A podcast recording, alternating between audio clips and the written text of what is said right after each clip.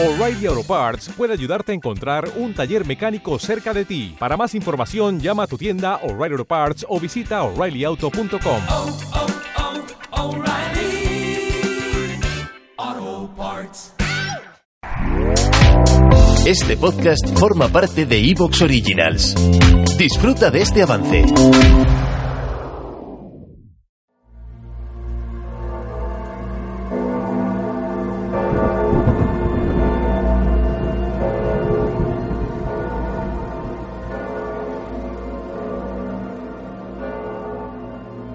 Ese vago clamor que rasga el viento es la voz funeral de una campana. Vano remedo del postrer lamento de un cadáver sombrío y macilento que en sucio polvo dormirá mañana. Acabó su misión sobre la tierra y dejó su existencia carcomida, como una virgen al placer perdida, cuelga el profano velo en el altar. Miró en el tiempo el porvenir vacío, vacío ya de sueños y de gloria, y se entregó a ese sueño sin memoria que nos lleva a otro mundo a despertar. Era una flor que marchitó el estío, era una fuente que agotó el verano, ya no se siente su murmullo vano, ya está quemado el tallo de la flor.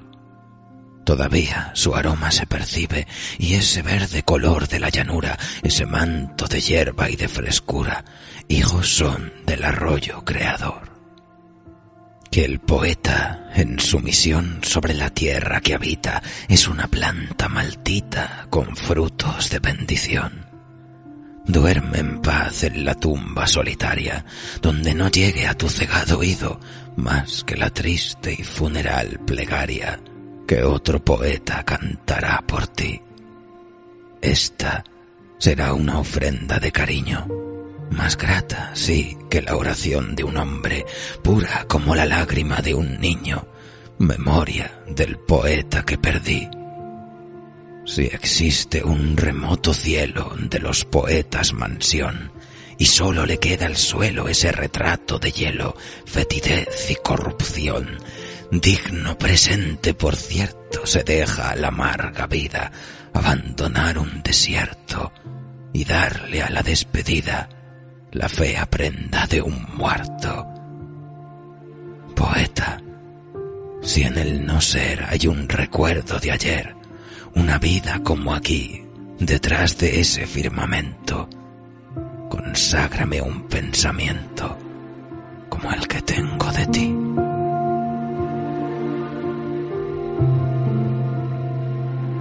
La memoria desgraciada del joven literato. Un poema de José Zorrilla.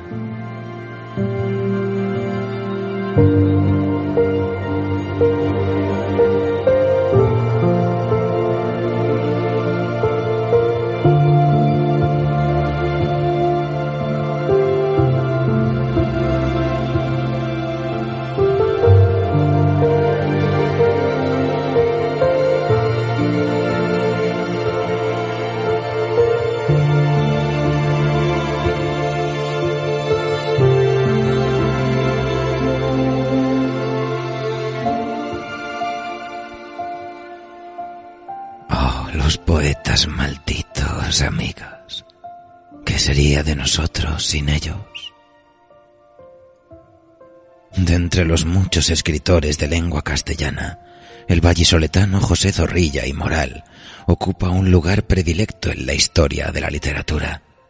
Nacido en 1817, maravillado y empeñado en el oficio del literato, con el descontento que esto generaría en su familia, más propensa a los oficios mundanos que a las evocadoras maravillas de una literatura fantástica, preñada de versos certeros y evocadoras imágenes de amor y muerte. Poco se habla, a pesar de su legado inmortal, de los cuentos del maestro Zorrilla, que complementan con excelencia una carrera vertiginosa en el laberinto de las letras. Su padre, José Zorrilla Caballero, ocupó cargos relevantes en la administración de la época, como relator de la Real Cancillería, gobernador civil de Burgos y Sevilla y superintendente general de la policía. El deseo de su padre era que su hijo estudiara derecho, por lo que le envió a Toledo para cursar estos estudios bajo la vigilancia de un pariente canónigo, en cuya casa se hospedó. Las frecuentes distracciones de José Zorrilla motivaron que el canónigo le enviara a Valladolid para continuar allí sus estudios. El padre amonestó a su hijo y desistió de sacar algo de él, por lo que le mandó a Lerma a cavar viñas. Pero cuando estaba a medio camino, el hijo robó una mula, huyó a Madrid y allí se inició en su hacer literario, frecuentando los ambientes artísticos y bohemios de la ciudad y pasando mucha hambre. En su artículo para el periódico El Norte de Castilla, el periodista Luis Antonio Curiel nos recuerda cómo Zorrilla viajó a Madrid, París, Londres, Cuba y México, donde pasó once años. A su regreso, realizó una gira por España, convirtiéndose en un poeta de masas, pues era muy seguido y admirado. Nuestra historia de esta noche nos ubica en la localidad de Torquemada, ambientado íntegramente en la ermita de Santa Cruz e inspirado en el ermitaño del santuario de Valdesalce.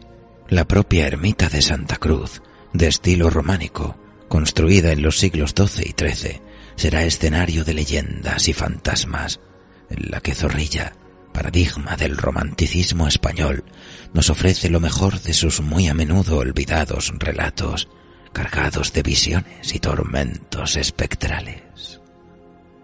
Así pues, acomódense en su cubil favorito, amigos. Apaguen las luces, enciendan una vela y prepárense para viajar al oscuro corazón del romanticismo español. Adentrémonos sin más demora en la capilla del templario.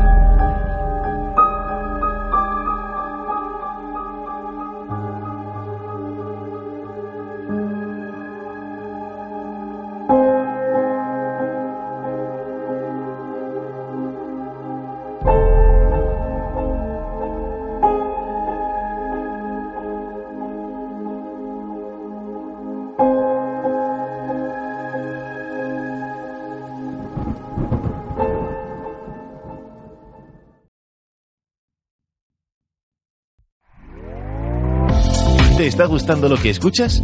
Este podcast forma parte de Evox Originals y puedes escucharlo completo y gratis desde la aplicación de Evox. Instálala desde tu store y suscríbete a él para no perderte ningún episodio.